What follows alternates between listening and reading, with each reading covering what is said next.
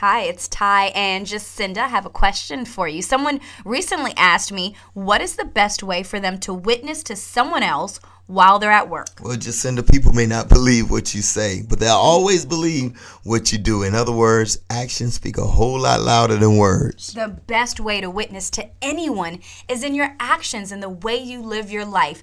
Do you show up to work on time? Mm. Or are you early for that matter? Do you live life with excellence? Do you stay out of that break room gossip area? I'm calling someone out right now. Those are all great answers, but Jesus said it best. He said, They'll know you're my disciples by your love. You are the hands of Jesus. Are you working for the greater good of humanity?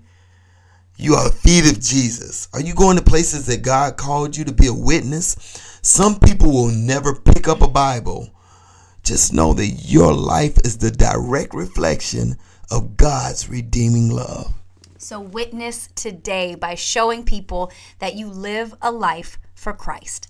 It's Fly Time Jacinda, stealing away intentional time to be fed by God's Word. It's Stolen Lunches.